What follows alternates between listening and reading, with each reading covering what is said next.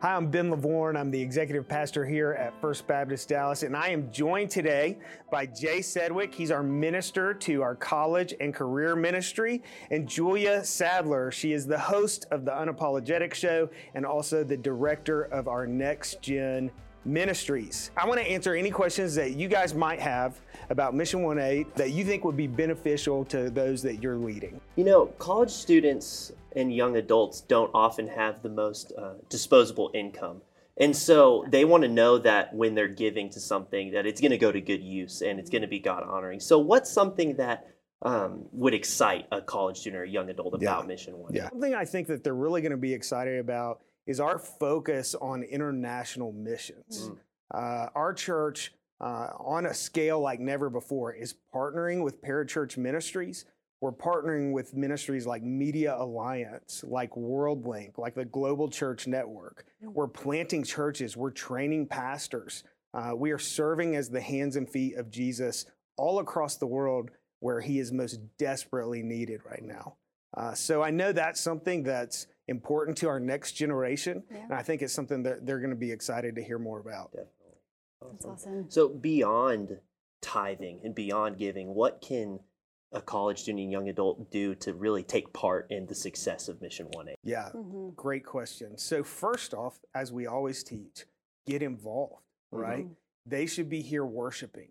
They should be here in community through Sunday school. They should be serving somewhere in the church and Mm. then go out. We are to equip the saints. That's those college students, right? Mhm. That's the Mhm. next generation. We're Mhm. equipping the saints for the work of the ministry. Mhm. But when we talk about our broadcast ministry, for example, when we talk about our iCampus, we are strategically focusing on nations across the world. Ukraine, Brazil, Mm. Israel, the Philippines. Mm. And we're not just going to broadcast there. Uh, we are going to do hands on ministry there. We are going to send our people there. We're going to Mhm. train church leaders and faith leaders that are already there in the country. And so they have an opportunity to be directly involved in those ministries. Look, Mhm. everyone wants to be a part of something that's bigger Yeah. than themselves. Right. Definitely. I think Mhm. that's part of why people come Yeah. to First Baptist Dallas. Mhm. Mhm. And when they engage with Mission 1 8, they get to be a part of what God is doing throughout the world. Mm. That's so important because I think just with everything going on in the world, people are like, I want to do something, but they don't know, Yeah. like, Right. what can I do? Yeah.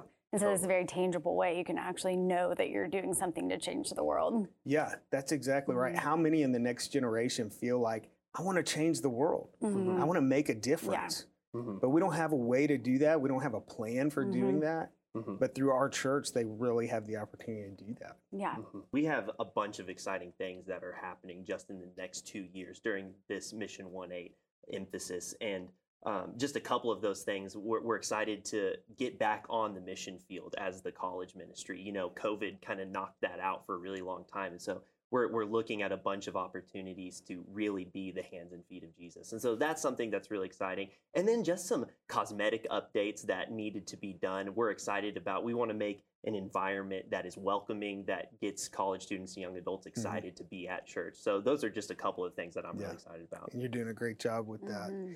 And Julia, uh, even in addition to what we see happening with the unapologetic media Mhm. ministry, Mhm. uh, you've been leading our next gen ministry, and there are some exciting things happening there. So share a little bit about your vision. Yeah, for sure. So we kicked off with Girls Night last year, and we had over 800 girls registered. People came from all over the United States, actually flying in for that event.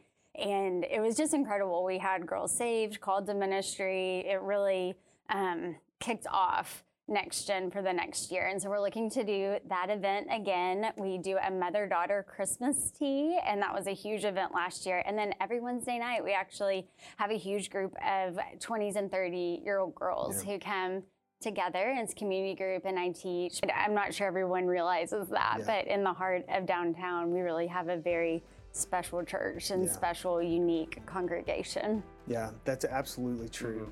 Mm-hmm. And whether it's cultural differences, Mhm. age differences, economic differences, our church uh, is so diverse that it, it crosses all of those demographic or Yeah. cultural bounds, right? Mhm. Uh, and that's what the kingdom is like, Yes.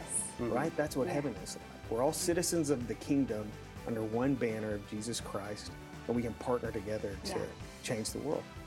That's awesome. And Mission 1-8 gives all of those different backgrounds the opportunity to to one goal, one Mhm. mind accomplish bringing God's kingdom to to where we are now. So that's exciting. That's exactly right.